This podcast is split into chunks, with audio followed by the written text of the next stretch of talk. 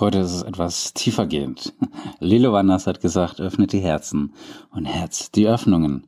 Und in der Altersgruppe von 25 bis 44 Jahre, in der ich mich rein zufällig auch befinde, haben 36 Prozent der Frauen bzw. 44 Prozent der Männer Analverkehr. Und wer die Ärzte-Serie Scrubs kennt, der kennt mit Sicherheit auch die Arschkiste. Das ist die Kiste, die da im Krankenhaus rumsteht in der Notaufnahme, wo man eben so alles ähm, natürlich gereinigt ähm, aufbewahrt, was man so notfällig im Anus gefunden hat. Und äh, die allerwenigsten werden da auch zugeben, dass sie das mit Wollust gemacht haben, sondern die behaupten natürlich auch in der Serie dort draufgefallen zu sein. Also ein Thema, das etwas tiefer geht, ein Tabuthema ist, aber vielleicht doch sehr, sehr viele bewegt und jetzt gerade im Lockdown für Spaß äh, sorgen kann.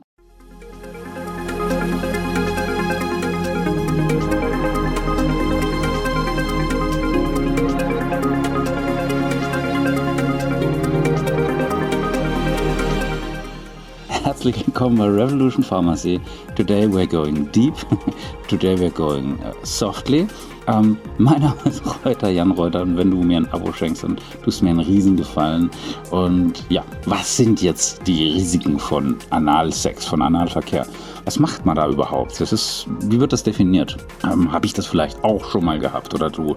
Ja, ähm, wie definiere ich das? Analsex ist, wenn ich den Penis einen und vielleicht auch zwei, drei oder mehrere Finger oder auch Fremdkörper, zum Beispiel einen Vibrator oder eben äh, irgendein anderes Produkt in den Anus einführe und dann äh, mich damit sexuell vergnüge.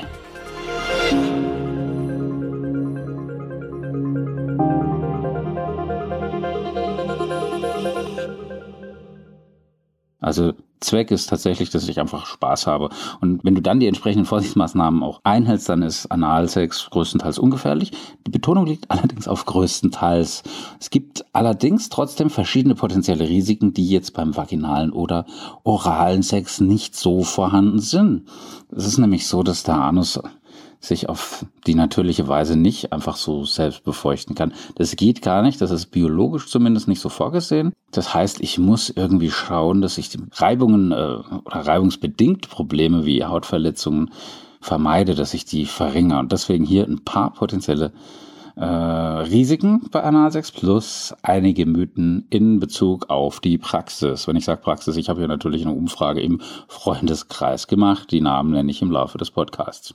Das erhöhte Risiko einer bakteriellen Infektion. Nun, ähm, wenn ich oder du die Kondome beim Übergang vom analen zum vaginalen Geschlecht, wenn wir das wechseln, dann vermeide ich einfach das Einbringen von unterschiedlichen Bakterienformen. Das meine ich sehr, sehr ernst, weil dem Anus, dem fehlen die Zellen, die das natürliche Gleitgel der Vagina bilden. Es hat auch nicht den Speichel im Mund und das Futter, das Futter in Anführungsstrichen des Rektums, das ist auch dünner als das der Vagina. Und es ist weiterhin so, dass der After eine Körperöffnung bleibt, ist und bleibt mit primärer Verdauungsfunktion. Und wenn die sich dann berufen fühlt, ihrer Funktion nachzukommen, dann nimmt die wenig Rücksicht auf das, worauf du gerade sexuell Lust hast. Ja, also wenn der Anus sagt, hier wird entleert, dann wird entleert. Ist so, kann man aber umgehen, weil das äh, soll ja nicht passieren. Weil die mangelnde Schmierung und das dünnere Gewebe, die erhöhen jetzt erstens mal das Risiko von so reibungsbedingten Rissen ähm, in Anus und in Rektum. Und es kann zwar sein, dass einige dieser Risse klein oder sehr klein sind, aber die legen die Haut trotzdem und immer noch frei und das kann unangenehm und auch gefährlich werden. Und da Stuhl, der ja auf ganz natürliche Weise sehr, sehr viele, ähm, zum Großteil Bakterien enthält, beim Verlassen des Körpers durch Rektum und Anus gelangt, können ähm, diese Bakterien möglicherweise durch die Risse in die Haut eindringen. Das ist gar nicht unwahrscheinlich und da gehören die überhaupt nicht hin. Kein Mensch würde ähm, eben den Stuhl in irgendeine Wunde bringen. Auf so eine Idee kommst du nicht. Ne? Also das ist krank und das darf natürlich nicht passieren. Deswegen hier Vorsichtsmaßnahmen. Und das erhöht natürlich dann das Risiko von Analabszessen, also einer tiefen Hautinfektion, die normalerweise eine Behandlung mit Antibiotika, mindestens mit Antibiotika erfordert. Deswegen hier nochmal ein paar Tipps aus der Praxis für die Praxis, damit du diese Risiken minimieren kannst und die Haut nicht reißt weil es da hinten eben keine Schleimdrüsen gibt, die jetzt äh, bei der Erregung oder bei Erregtheit automatisch hier Kleid- oder Schmiermittel produzieren, muss man einfach beim Analsex selbst nachhelfen mit Gleitgel. Viel Gleitgel, sehr viel Gleitgel. Und wenn du denkst, jetzt ist aber echt genug, fast äh, vielleicht so ein bisschen zu viel von dem Zeug, dann hau noch mindestens mal dieselbe Menge oben drauf, ja, und verwende unbedingt ein Gleitmittel auf Wasserbasis, um eben diese reibungsbedingten Risse zu minimieren. Und klar klingt es unromantisch, aber bitte wechsel die Kondome, wenn du jetzt vom analen zum vaginalen Geschlecht wechselst, einfach um zu vermeiden, dass jeweils unterschiedliche Bakterienformen in die Kondome gelangen. Das sollte auch nicht passieren, also zumindest nicht aus medizinischer Sicht immer locker und langsam ja, bewegen, Smooth Operator, bis die Person ausreichend befeuchtet ist. Das ist hier das A und O. Bitte verlangsame oder beende dann auch die Nummer, wenn die Person Schmerzen hat oder wenn die Beschwerden hat. Das sollte natürlich nicht passieren. Und die Verwendung jetzt von Spermiziden, die sind relativ, ja, die ist eigentlich obsolet.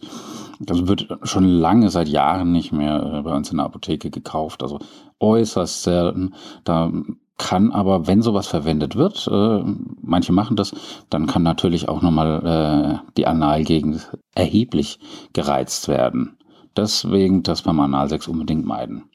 Aber kommen wir jetzt nur zu den STIs und das ist natürlich der wichtigste Punkt hier überhaupt, ja, die sexuell äh, übertragbaren Infektionen. Weil Analverkehr eben zu bakteriellen Infektionen führen kann, kann auch das Risiko sexuell übertragbarer Infektionen erhöht werden, deutlich erhöht werden. Muss aber nicht. Und da die Haut äh, beispielsweise beim Analsex häufiger reißt als beim Vaginalsex, besteht hier eine größere Ausbreitungsmöglichkeit eben für diese STIs, für diese sexuell übertragbaren Infektionen. Beispiele sind dann Gonorrhoe, Chlamydien, Hepatitis, HIV, Herpes und, und, und.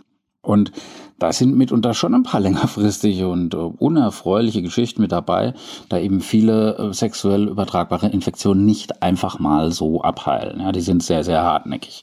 Und ähm, Analsex ähm, ist äh, laut dem Center for Disease Control and Prevention in den USA das sexuelle Verhalten mit dem höchsten Risiko für die HIV-Übertragung. Im Vergleich zu anderen Geschlechtsformen eben wie Vaginal- oder Oralverkehr. Und bei einem passiven Analsex ist die Wahrscheinlichkeit für so eine sexuell übertragbare Erkrankung um den Faktor 13 höher als beim aktiven Part. Deswegen sollte eine Person beim Analsex besser ein Kondom tragen. Also Sei kein Dummi, mach's mit Gummi. Und du sollst natürlich auch auf die Art vom Gleitmittel achten, was du da verwendest. Ein Schmiermittel auf Ölbasis, das kann äh, nett sein, das kann vom Gefühl her äh, sehr angenehm sein. Ähm, aber alles auf Ölbasis wie Vaseline kann natürlich Latexkondome beschädigen. Ähm, Gleitmittel auf Wasserbasis sind für Kondome sehr viel sicherer. Ärzte gehen übrigens davon aus, dass äh, die Verwendung von Speichel eben als Leitmittel ein Risikofaktor für Gonorrhoe bei Männern ist, also Männern, die Sex mit Männern haben. Und deswegen macht die Verwendung einfach von ganz handelsüblichen Gleitmitteln deiner Wahl hier wirklich Sinn. Und Kondome sind auch bei der Vorbeugung von diesen STIs nicht zu 100% wirksam. Das heißt, Personen mit einem hohen HIV-Risiko, also Personen, die mehrere sexuelle Partner haben oder die in einer Beziehung zu einer HIV-infizierten Person sind, die sollten einfach diese Präexpositionsprophylaxe in Erwägung ziehen, was äh, mittlerweile bezahlbar ist und wirklich erfreulicherweise äh, zugänglich ist, zumindest hier in Europa oder in Deutschland. Und das gibt's mittlerweile als Kassenleistung, das dank ein paar cooler Kollegen eben auch aus der Apothekerschaft, ja, wirklich bezahlbar. Und ich halte es für einen wichtigen, sehr, sehr wichtigen Schritt. Analverkehr kann eben aber auch bestehende Hämorrhoiden reizen. Das ist aber unwahrscheinlich. Hämorrhoiden sind Bereiche in den Blutgefäßen innerhalb, aber auch außerhalb des Rektums. Das bedeutet Juckreiz, das bedeutet leichte Blutungen. Ja? Also immer, wenn sich jemand ständig sorry, am Arsch kratzt, dann deutet das wohl auf Hämorrhoiden hin. Manchmal sind es dann aber auch Schmerzen, die dazukommen. Also nicht nur Juckreiz und leichte Blutung, das gehört natürlich ärztlich abgeklärt. Und während Hämorrhoiden unangenehm und schmerzhaft sein können, sind die zum Glück aber aber leicht zu behandeln und aber auch sehr leicht vermeidbar. Dass äh, Analsex aber bei manchen Menschen bestehende Hämorrhoiden reizen kann, das versteht sich natürlich von selbst. Und es ist auch unwahrscheinlicher, dass Analsex selbst Hämorrhoiden verursacht, wenn äh, eine Person die noch nicht hatte. Ja, auch hier ist Leitmittel angesagt. Also ich habe übrigens keinen Werbevertrag mit der Leitmittelfirma und stelle auch selber keins her, aber das nur am Rande. Oder eben mal kurzfristig Keuschheit, falls das denn geht. Stichwort Schwangerschaft. Ein verbreiteter Mythos ist, dass eine Frau aufgrund von Analsex nicht schwanger werden kann. Das ist falsch. Das ist komplett falsch, weil Sperma nach dem Analsex natürlich in die Vagina gelangen kann, auch wenn es sehr, sehr unwahrscheinlich ist, aber es ist auf jeden Fall möglich. Und auch auf die Gefahr der Wiederholung, auch hier Kondom verwenden, um eine Schwangerschaft zu verhindern. Und wenn die Partner jetzt beschließen, vom analen zum vaginalen Geschlecht zu wechseln, dann wechselt halt bitte das Kondom, die Lümmeltüte, um einfach die Exposition gegenüber der Bakterien zu minimieren. Und ja, in sehr, sehr seltenen Fällen kann auch ein Riss in der Auskleidung des Anus oder des Rektums größer werden. Größer werden und das nennt man dann Fissur oder eben einen großen Riss und das tut weh. Manchmal ist der Riss dann so groß, dass es sich über den Darm hinaus auf andere Körperteile erschreckt, nenne ich dann Fistel. Und das kann dann eine medizinische Notsituation sein, da der Stuhl eben aus dem Darm an andere Stellen in den Körper gelangen kann. Da gehört der nicht hin. Und das ist wirklich unter allen Umständen zu vermeiden. Und da der Stuhl von Natur aus selbst auch erhebliche Mengen an Bakterien enthält, kann eine Fistel Bakterien in die anderen Körperteile befördern also Infektionen und Schädigungen. Und deswegen wird hier auch dann bei einer Fistel operiert, um äh, hier weiteren Schaden zu verhindern. Das ist eine seltene, aber auch potenzielle Komplikation vom Analverkehr.